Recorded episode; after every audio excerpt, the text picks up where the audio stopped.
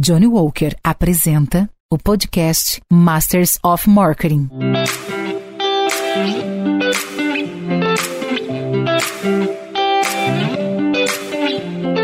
Olá, eu sou Luiz Gustavo Pacete, editor-chefe do Marketing Future Today e head de conteúdo da MMA Latam. Você está no Masters of Marketing, podcast que traz insights e aprendizados das principais lideranças de marketing e inovação da América Latina. Nesse episódio, conversamos com Renata Vieira, diretora de marketing da categoria de chocolates da Mondelez, sobre experiência, tecnologia e construção de marca. Me acompanham nessa conversa Fabiano Destri Lobo, diretor-geral da MMA Latam, e Luciana Rodrigues, CEO da Grey.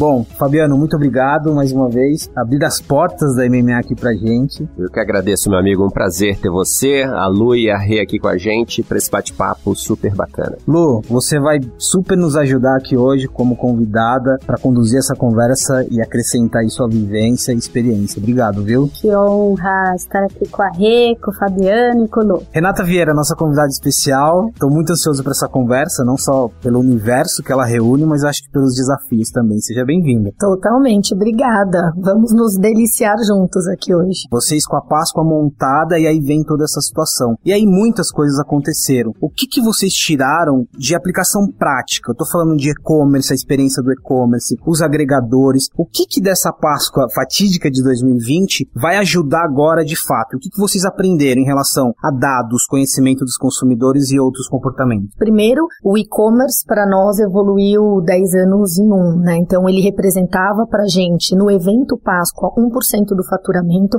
Claro que parece pequeno, mas é um, é um, um evento muito grande. E este ano, essa Páscoa, a gente está planejando algo em torno de 10 a 12% do faturamento no e-commerce. A gente se estruturou ano passado em 20 dias para colocar um hub no ar e conseguir ter uma plataforma, lógico que conectado aos parceiros, para atender essa demanda. E esse ano, com muito mais planejamento, né, conseguindo conectar coleta de dados, coisa que no ano passado foi no susto mesmo, para a gente colocar de pé. Outra frente que evoluiu muito é, dentro da Mondelez foram as parcerias com o que a gente chama last milers, né? As compras imediatas, porque, puxa, eu fui impactado por um anúncio de ovo, quero comprar ou quero presentear. Então, nós triangulamos uma parceria, que isso é muito legal destacar, com o RAP, por exemplo, aonde o consumidor colocava o pedido no RAP, nós tirávamos o produto da lojas americanas que estava fechada, então nós tínhamos em todas as lojas uma pessoa lá dentro no almoxarifado para retirar o produto do estoque e com isso baixar estoque de um cliente super importante nosso. Então foi uma parceria que nós triangulamos e são aprendizados que vieram para ficar, porque o comportamento de compra digital, ele vai continuar e de forma acelerada. Então acho que esse é um, um exemplo aí bem interessante. Rê, eu queria fazer uma pergunta. Eu sei que vocês têm um hub de inovação em Curitiba, que é o Snack Futures. Como que esse hub tem ajudado vocês a passar por todas essa, essas mudanças que estão acontecendo,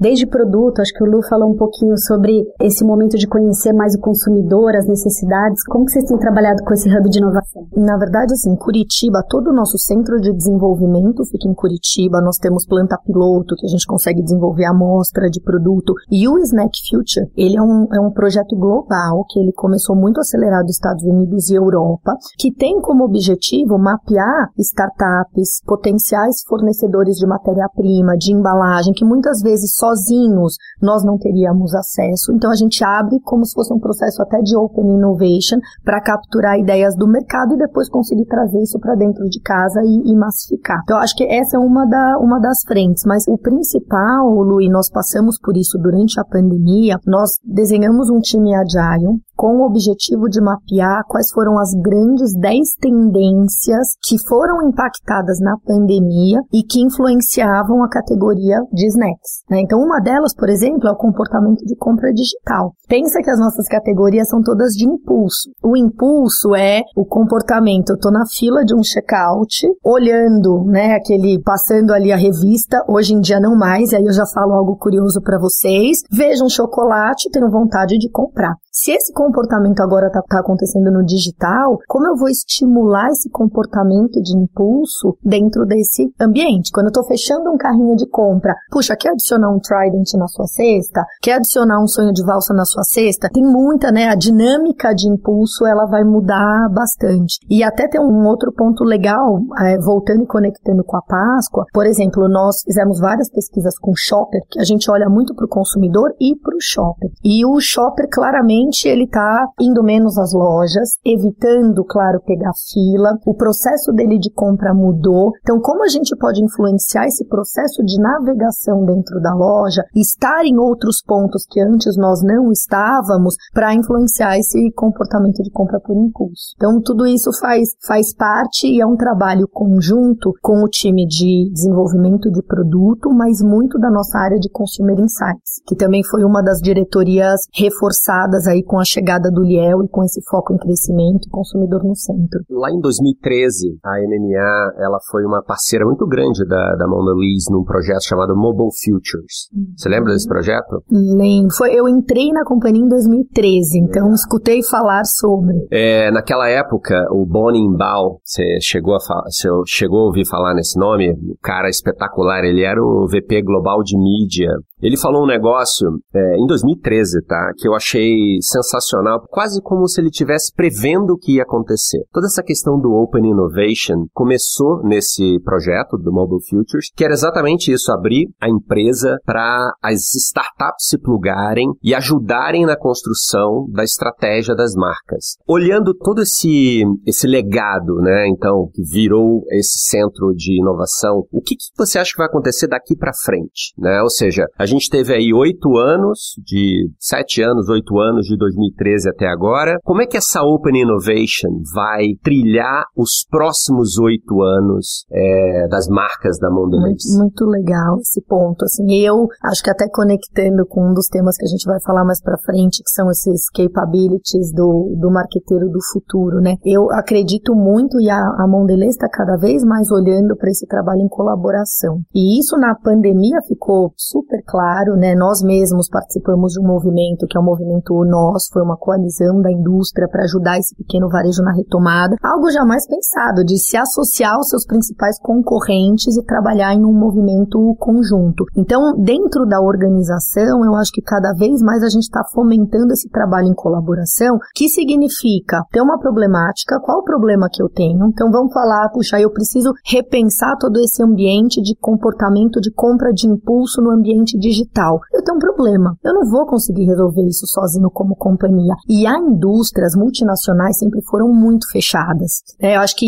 isso é uma grande transformação, um passo de transformação, porque era eu tenho um problema relacionado à minha categoria, à minha marca, eu sou líder da categoria, eu tenho a missão de resolver. Esse mindset mudou. Então eu tenho essa problemática, eu coloco ela no centro da mesa e eu chamo os parceiros, eu chamo os consumidores, eu chamo, abro né, um, um processo de open innovation para trazer trazer startups para me ajudar na resolução dessa problemática. Uma ideia vai construindo sobre a outra e certamente vão chegar possibilidades na mesa que no modelo antigo, e eu não estou falando modelo antigo de 15 anos atrás, estou falando de 5, e eu diria que esse último ano acelerou muito. Isso é algo que daqui para frente vai acontecer cada vez mais. Time de, de mídia, de Open Innovation também foi se sofisticando demais. Hoje nós temos um outro VP que é o John, que acredita muito em alguns conceitos que a gente pode falar mais para frente também, de empathy at scale, eu tenho muita coisa vindo também nessa agenda, conectado ao que a gente acredita muito dentro da companhia, que é humaning, a gente fala, que não é só colocar o consumidor no centro, mas realmente entender quais são as necessidades, o que, que tem por trás e como as marcas podem ser empáticas o suficiente para entender o que o ser humano está vivendo e conectar com ele na sua essência. Então tem, tem muita coisa evoluindo aí nessa agenda. Acho que tem dois exemplos muito legais aqui. Fabiano trouxe esse processo de Open Innovation. Eu lembro que em 2015 eu participei de algumas dinâmicas, alguns hackathons. A Maria Mujica da Argentina até veio para o Brasil. Eram times de marca trabalhando com plataformas Waze e outras. Isso achou muito interessante. E você remencionou a iniciativa Nós, das oito maiores empresas de alimentos e bebidas é, do Brasil. Por que, que eu estou trazendo esses dois exemplos? Porque a gente sempre falou da resolução dos problemas complexos e que a resolução dos problemas complexos envolve parceria parceria, inclusive com um concorrente. E aí aqui tem dois olhares, o interno e o externo. Lu, só antes de você fazer a pergunta, como que mudou a dinâmica da sua equipe? Porque a sua equipe passou a ter que interagir com outras áreas, adicionar novas ferramentas, novas capabilities. Como que mudou essa dinâmica? Assim, tem uma primeira grande mudança que também conecta com um ponto que a gente pode falar mais para frente, que é essa relação com as agências e com os parceiros. Como era o modelo até pouquíssimo tempo atrás? Nós tínhamos, né, um, um briefing, uma problemática para ser resolvida, você sentava com um time pequeno ali da agência de atendimento para dividir, que fazia todo o processo de cascatear para o time de planejamento até chegar na criação, e os parceiros, por exemplo, de mídia, eles eram envolvidos no final para te ajudar na execução. Hoje o processo é o contrário, que nós estamos fazendo dentro da Mondelez e, claro, em colaboração com as nossas agências mãe, vamos chamar assim, é trazer, por exemplo, o parceiro de mídia para dentro do nosso business no dia a dia. Então, Facebook, Twitter, o Google, todos eles estão conectados com o nosso time, né? Nós temos em torno de 70 colaboradores na equipe de marketing toda. Eles fazem parte da dinâmica dinâmica do dia a dia, entendem como está o resultado de negócio das nossas marcas e eles não aparecem mais no funil na etapa final de execução. Eles hoje conectam com a gente na etapa inicial de planejamento. Isso é super novo, é, cacete. Não era uma dinâmica que nós estávamos acostumados. Outra coisa é cada vez mais buscar parcerias. Então, puxa, eu vou dar um, um exemplo super legal. Trident é uma marca que está muito na rua, que sofreu demais na pandemia, que participa de grandes eventos eventos festivos, como o carnaval é um deles. Uma marca que está do nosso lado e que está em todos os eventos que a gente estava, estava lá também, era Skol. Puxa, a gente se aproximou do time de Skol e aí, por sorte, também amigas que estão lá do outro lado e falou: como é que a gente vai para um carnaval de rua juntos? Por que, que o ambulante que está ali vendendo uma cerveja não pode ter junto com ele um avental ali com Trident e combinar essa venda porque a ocasião ela é perfeita? Então, esse é o tipo de pensamento que antes a gente ficava muito estruturado dentro só do nosso negócio e da nossa categoria e que a gente vem fomentando é, cada vez mais que o time pense de forma colaborativa, fora da caixa, que traga né, ações de maior engajamento, sempre colocando a necessidade do consumidor no, no centro. Na verdade, não era nenhuma pergunta que eu queria fazer, é um comentário que quando eu fui pesquisar um pouquinho sobre a Mondelez, eu descobri que em 2012, quando teve a, a fusão, o nome surgiu de uma ação com colaboradores então a gente está falando aqui sobre colaboração. O nome Mondelez ele surgiu de uma ação interna. Foram mais de mil colaboradores e o nome veio de um, um colaborador dos Estados Unidos e um da Europa. Então acho que é a base da companhia falar sobre colaboração. É verdade, né? Lu, verdade. E, e nós temos muita troca, né? Acho que esse é um dos benefícios também de ser uma companhia multinacional, porque você tem um time global, nós temos 13 BUs regionais, então são unidades de negócio que são as maiores da organização e uma estrutura regional. Então tem muita troca, né? Por exemplo, trazer um exemplo legal para vocês. A categoria de gomas tem um desafio enorme globalmente de retomar consumo. Faz 10 anos que essa categoria cai e quem é o, né, o grande offender aí é, é o celular, porque a categoria tinha um papel de distração muito grande, você mascava para se distrair e na fila do checkout você interagia com a categoria. Hoje, o seu comportamento na fila é telefone na mão, você não olha para o lado, a gente mal olha para atendente, né, para entregar ali o cartão ou, ou o dinheiro. É, e a gente falou, puxa, como que a gente coloca esse challenge globalmente? Traz as pessoas que estão trabalhando nessa categoria ao redor do mundo, porque o desafio é o mesmo. Por que, que o Brasil vai trabalhar de forma individual? E da mesma forma os parceiros. Como eu trago as plataformas, os parceiros de mídia para dentro dessa mesma conversa? Então esse foi um projeto super legal que ainda está em, em, andamento, mas que traz muito esse espírito de, de colaboração que a gente vive vivenciar lá dentro mesmo. Mondelez significa mundo de delícias, tá mundo tá certo? Das delícias. É, é, mundo das delícias. Oi, um, mais um ponto aqui, a gente falou muito sobre colaboração, até trazendo os concorrentes e tal. É muito bonito também, né? Tem, tem uma parte até utópica às vezes, mas quais os riscos envolvidos, né? Qual, e aqui para todos os profissionais de marketing estão nos ouvindo, quando você está sentando com um concorrente, quando você está trazendo parceiros externos em dinâmicas que às vezes você tem informações muito é, sigilosas, concorrenciais, quais os riscos quando a gente está falando de colaborações? Acho que primeiro tem que ser a transparência. Né? Então, um processo desse como o nós, que era um movimento com uma causa maior, que era beneficiar e ajudar o pequeno varejo, é, na verdade, o interesse era pela sociedade, era uma causa muito maior. E a transparência de ser uma conversa que você pode falar na mesa de bar, né? Não tem nenhuma conversa que acontece principalmente com o concorrente que envolve dados que é, não deveriam ser discutidos, né? Então acho que esse é um ponto. Um segundo que a gente fala muito, principalmente no, nos collabs, é se associar a marcas que falem com o mesmo consumidor que você fala, que tenham o mesmo tom de voz que você tem também, porque senão isso pode ser, inclusive, um, um risco pensando na construção das nossas marcas. Então acho que tem alguns aprendizados ao longo do caminho, mas eu diria que a transparência tem que reinar nesse caso. Né? Essa questão do tom tem muito a ver com consistência também, né? Sim. Você está muito, muito, sem dúvida, muito dúvida. alinhado. Queria falar um pouquinho sobre as collabs, porque eu vi que no final do ano vocês fizeram de Oreo com a FON. Uhum. E o objetivo era proporcionar esses momentos é, brincantes entre pais e filhos.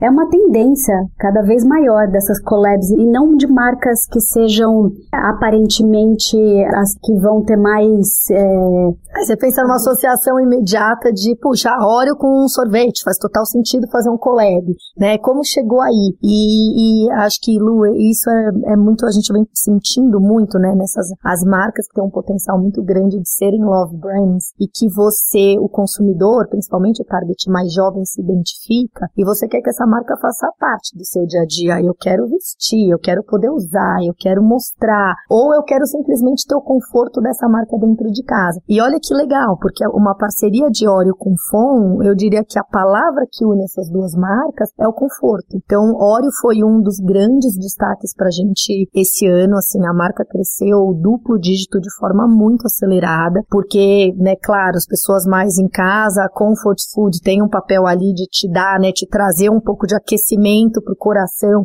num momento de ansiedade muito grande. E os pais e os filhos, porque o coração dessa marca é você continuar brincante, a gente transformou continuar brincante dentro de casa, ajudando os pais nessa dinâmica, com algumas frentes super interessantes. Então, desde brincadeiras que você podia fazer com o produto e ter um momento de descontração, até receitas que você pode cozinhar de forma super rápida e aí vira um momento também de conexão entre os pais e os filhos. E quando a gente pensa numa parceria dessa com o FON, também está no centro da construção do propósito da marca. Então, eu diria, Lu, que nós no, nos últimos anos, assim, teve um trabalho muito grande do time de marketing com o time de insights de realmente definir o propósito das nossas sete principais principais marcas de investimento. A gente fala muito sobre essas sete marcas, que aí vai de Lacta, Bis, Trident, Halls, Tang, que é uma marca muito forte, Oreo e Clube Social. Essas são as grandes marcas de investimento da companhia. E antes de partir para investir, a gente tem que ter muito claro qual é, a gente chama de Brand Foundation. Quais são os fundamentos dessa marca? Qual é a atenção? Qual o benefício emocional? Qual é o propósito? Né? Qual o convite que eu quero fazer para as pessoas? E uma vez que você tem clareza, o processo depois de criação é, é, acaba ficando muito mais fácil, né? Então, eu, eu só queria é um comentar casos. que a minha família contribuiu massivamente para o crescimento desse market share de Oreo. Os próximos 200 anos dependem dos passos de agora. Johnny Walker. Keep Walking.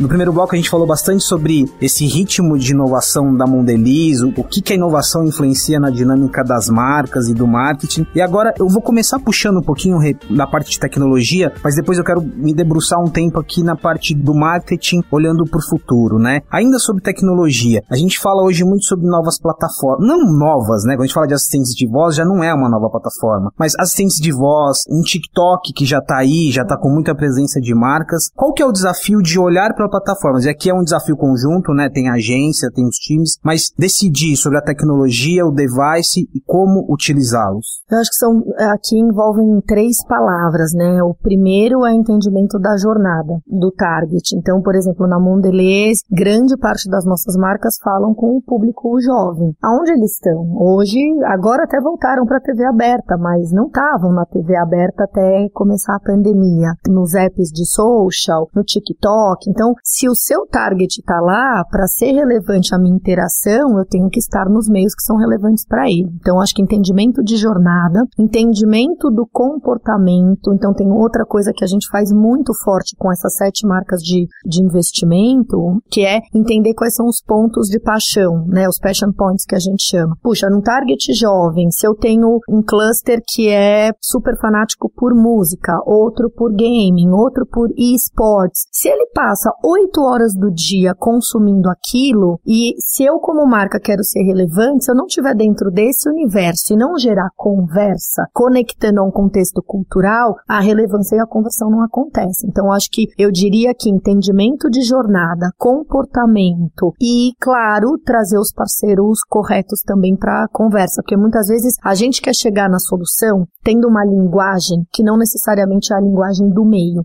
Vou dar um exemplo super legal para vocês. BIS, uma marca que a gente retomou investimento, que o maior desafio é conectar com os millennials, né? Que é uma marca que tem que se manter updated o tempo todo. O que, que nós fizemos? Montamos um hub com creators. Então hoje nós temos 10 creators contratados pela marca para trabalhar conteúdo dentro do universo e da linguagem jovem. Então, e eles vivem muitas vezes em sites da vida real, porque como é uma marca também muito democrática que fala com eles, assim, o que tem saído de coisa bacana dentro desse hub de conteúdo é espetacular. E aí, se a gente vai ativar esse conteúdo numa plataforma de social, num TikTok ou simplesmente gerar conteúdo no digital, a agência entra para ajudar a gente também nessas definições, mas com a linguagem correta. Eu tenho uma pergunta para você. Eu sou uma formiga, né? Eu amo doce. Para mim, eu fiz uma dieta agora de, sei lá, 4, 5 meses fazendo dieta. Tá sendo muito difícil. As minhas recompensas quando eu baixo da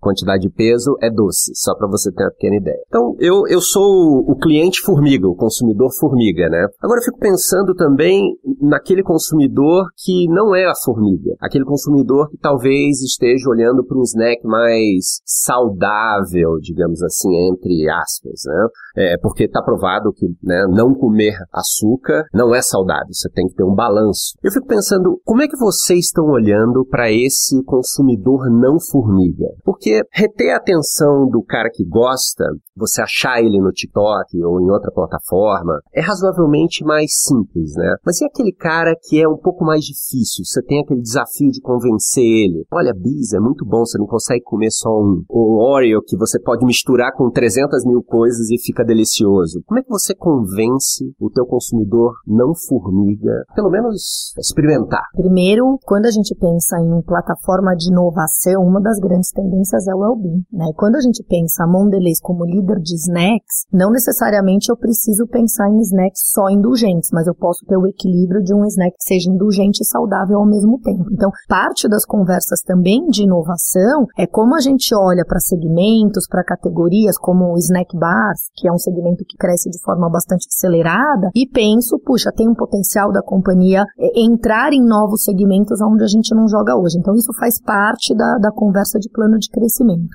Acho que tem uma outra visão que a gente vem cada vez mais trazendo essa lupa de well-being, que é quase um, um, um, extreme makeover do nosso core. Né? Então, puxa, porção controlada é algo que hoje a gente vem falando muito. Eu posso comer chocolate, desde que, para talvez quem está fazendo mais atividade física, seja uma dose, uma porção controlada. Então, isso é algo que faz parte muito das conversas que a gente vem tendo daqui para frente. É, a gente chama de mindful snacking, é você consumir de forma consciente. Então, tem uma plataforma super grande dentro do mindful snacking. Eu adorei, eu vou usar usar essa, vou usar essa direto com a, com a endócrino. Ó, oh, mindful snacks. Né? Mas é, como você controla a porção, porque consequentemente você controla o seu consumo de açúcar, de gordura, tudo isso vem associado. Mas tem uma preocupação nossa grande, genuína, tem uma frente de é, well-being grande sendo explorada dentro da companhia, assim como o consumo de forma consciente. Você diria que esse é o futuro?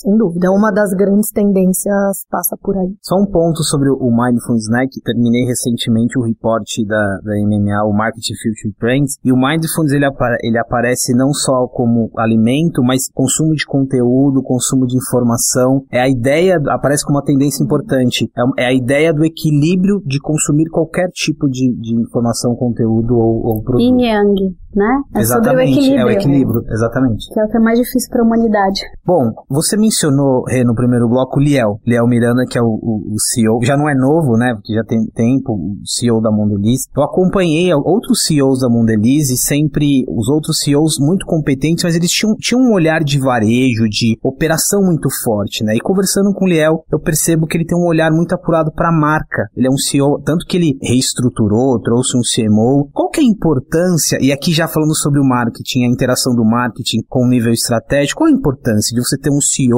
a liderança estratégica da companhia que entende e olha para marcas? Ah, faz toda a diferença, assim, Pacete. Acho que os últimos realmente eles tinham um olhar, um viés um pouco mais comercial, que é uma perna super importante, né? Porque a gente brinca, categoria de, de compra por impulso, não adianta eu ter o portfólio correto se eu também não chegar no consumidor da forma correta. Então, o comercial tem um papel super importante, mas acho que a grande mudança com o Liel, que vem combinado, Pacete, com também a chegada do, do Dirk, que é o nosso novo CEO global, que entra na Mondelez com uma missão de acelerar crescimento, acelerar crescimento pautado em construção de marcas, construir marcas com propósito, voltar a investir nas marcas e o principal, tendo o consumidor no centro. Então, acho que a, a grande mudança de chave com a chegada do Liel é toda e qualquer decisão, em qualquer fórum que nós estamos, qual é o consumer insight? Aonde está o consumidor dentro dessa proposta que vocês estão me trazendo?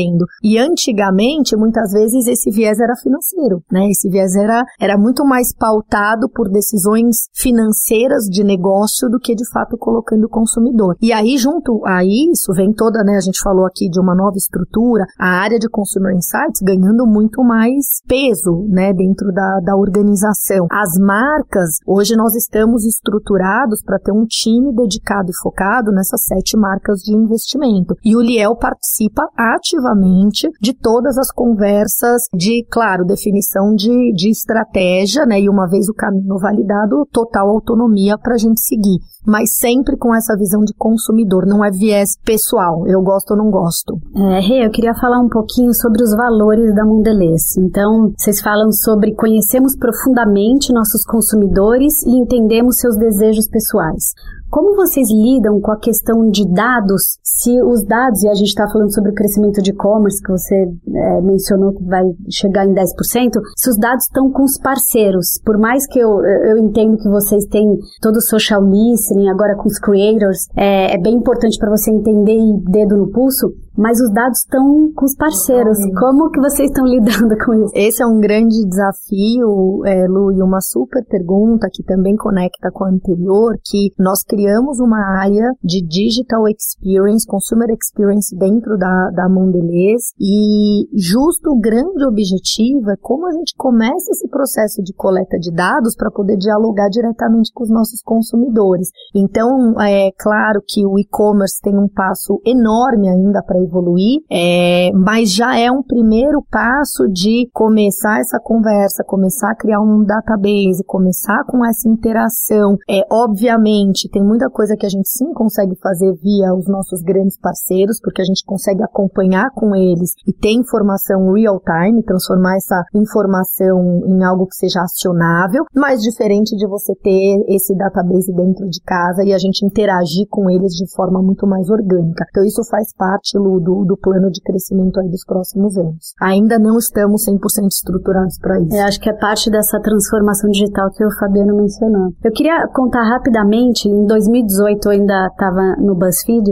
e a gente criou, com base em dados, a gente criou um produto que chamava Glen Spin, que na verdade a gente entendeu que as pessoas que liam artigos sobre aquele spinner também liam artigos sobre gloss, lip gloss. E aí a gente conectou os dois e fez um produto para Maybelline. Essa é uma tendência para acontecer, né? De criar até novos sabores ou de mexer nos produtos e não só no conteúdo. Totalmente, Lu. Olha, olha que exemplo muito legal que eu até ia fazer num comentário anterior, que vem, conecta com o tema também de collab, né? Quando a gente estava discutindo esses desafios da categoria de gomas e Trident, a nossa principal marca, a gente fala muito que o, o, o Trident ele é um parceiro de bolso, porque tem vários momentos de pequenas ali ansiedades ao longo do dia que o, o, o chiclete a goma te ajuda, né, mascando a aliviar um pouco dessa tensão, um pouco desse estresse e você ficar melhor com você mesmo. E aí nós fizemos um collab, por exemplo, com a 99 Taxi, que foi um Trident 99. Tendo um Trident no bolso, não só você consegue mascar e aliviar ali o seu momento de tensão, mas também ter um código que te dá acesso a uma corrida com desconto, que é algo que muitas vezes você, puxa, perdi, tô atrasado, então, acho que esse tipo de conexão de insights e esse momento do trânsito é um momento muito grande de ócio, onde as pessoas consomem goma. Tanto que a gente desenvolveu uma embalagem que é um potinho para você deixar ali no, no console do carro. Então, a gente falou, puxa, isso saiu de, de um insight mais ou menos dessa forma. Como eu conecto uma ocasião de consumo, onde a minha marca está presente, junto com um parceiro que tem né, propriedade para falar sobre aquilo, e virou um collab não só de comunicação, mas virou um produto físico. E aqui eu acho que tem um ponto importante, a gente fala muito de valor agregado, né? Sim. Ter o desconto, acionar algo é muito importante, porque às vezes né? Para quem ama a marca, ok, mas às vezes você, para quem não está diretamente associado, nossa, que legal, essas duas marcas me trouxeram algo relevante que impactou meu dia. Eu acho que a relevância fala muito sobre isso. Deixa eu pegar, ainda na pergunta da Lu, a gente falando de dados, de estruturação, tá tudo acontecendo ao mesmo tempo, né? A gente já tem uma lei, uma lei geral de proteção de dados que é realidade, o afinamento em relação aos dados. Eu queria aproveitar esse gancho para colocar agora uma pergunta, Rê, sobre a agenda não óbvia do líder de marketing, né? Já pensando no futuro um outro olhar para dados, outros pontos importantes que você acha que devem estar na agência do na agenda do líder de marketing para os próximos anos e algumas não óbvias. É, a, a, gente, e eu acredito muito, né? A gente vem falando muito de, de duas frentes dentro da Mondelez. Uma, claro, dados, mais informação, mais conhecimento, uma forma de você chegar com mais eficiência em escala. Então, acho que essa é uma frente que a gente está caminhando muito lá dentro, que fala sobre empathy at scale, personalization at scale, e eu já trago um exemplo bem interessante até com óleo que a gente está fazendo. E tem uma outra frente, Pacete, que eu acho que é super importante conectar, e a gente fala muito lá, que é essa frente de humaning, de, de feeling, porque também não adianta a gente achar que as máquinas elas vão substituir tudo, né? Tem um lado aí de entender o comportamento, entender o ser humano, quais são as dificuldades, o que, que ele está vivenciando, como as nossas marcas podem ter um olhar mais empático que claro que um cruzamento de dados pode te trazer, mas eu acho que in, o cuidado na interpretação vai ser algo que vai fazer muito, muita diferença na construção das marcas daqui para frente. Então, eu acho que a gente vem tentando encontrar esse equilíbrio. Diria que estamos mais avançados no lado de Rio Manning do que no lado de dados, porque a indústria, eu diria, de consumo está um pouco mais para trás, justamente porque o dado não é nosso, a gente depende dos parceiros, então estamos nesse processo agora de trazer essa base para dentro de casa, mas acho que essa combinação ela vai ser muito poderosa. Eles não são excludentes, eles precisam acontecer juntos, né? Então eu tenho um exemplo de Oreo bem interessante que nós fizemos dentro desse conceito de empathy at scale. Nós desenhamos clusters de personas que têm afinidade com essa marca e testamos conteúdo para entender o maior potencial de conversão. Então pensa que nós tínhamos desde pais com crianças de tantos anos, aqueles que são amantes de filmes e que ficam sentados na né, maratona de, de consumo de, de conteúdo. Um dos clusters que nós testamos eram mulheres esportistas. Foi o cluster de maior conversão de óleo. Acredite se quiser. Por que isso? Porque exatamente o exemplo que o Fabiano trouxe. Quando você é super esportista, o momento que você se permite colocar um pé na indulgência, você vai fazer a escolha, né? E foi exatamente isso que nós descobrimos. Então, o conteúdo correto, falar com essa pessoa, estimular essa pessoa no momento correto, na hora correta, com o conteúdo certo, o poder de conversão que isso teve para a marca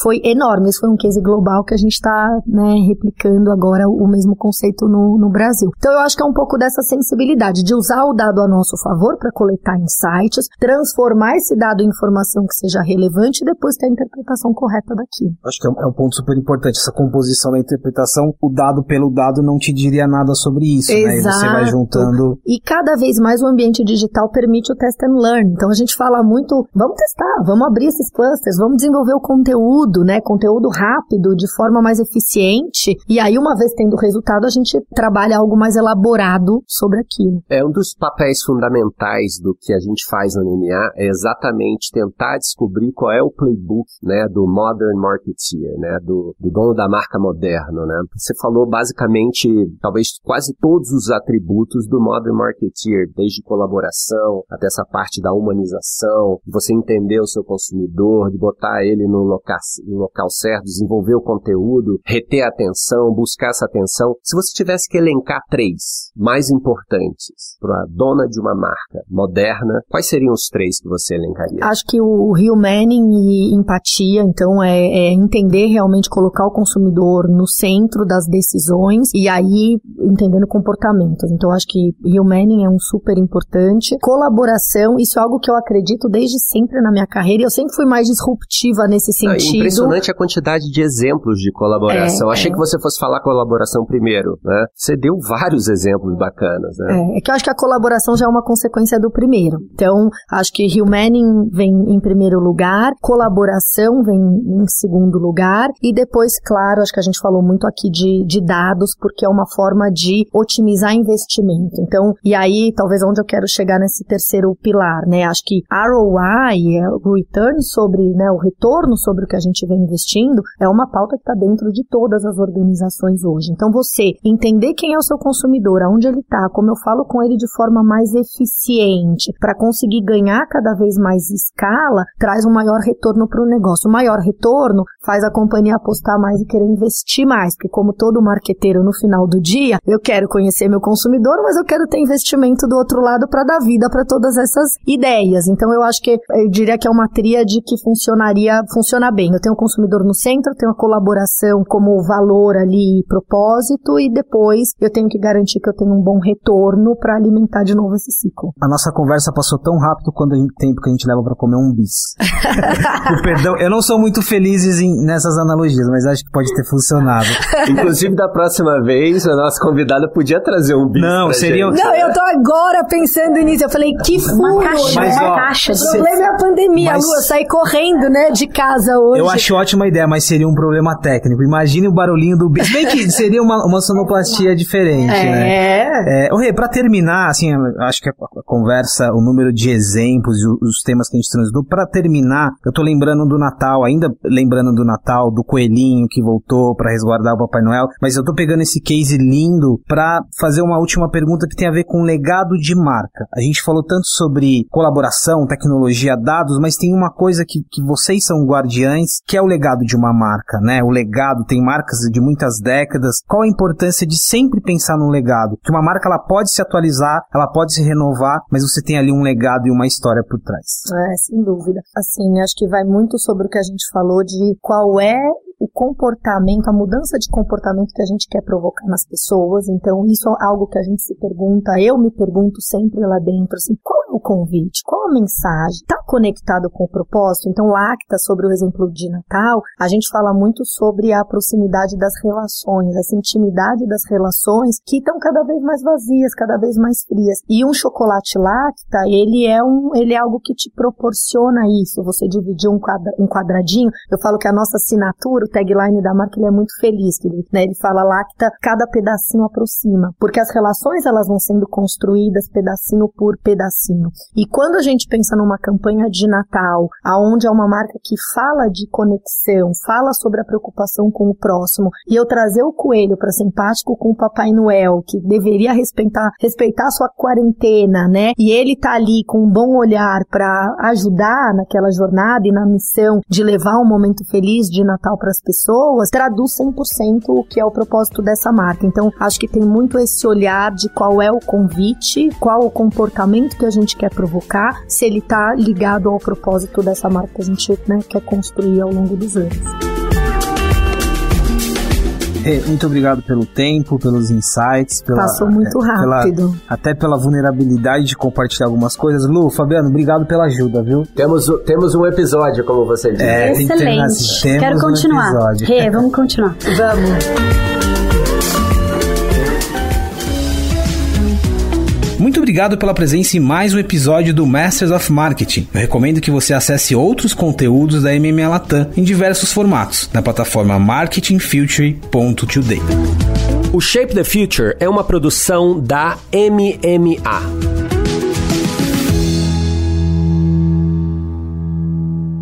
Aprecie com moderação. Não compartilhe com menores de 18 anos. Esse podcast foi produzido e editado nos estúdios da Audio Edge.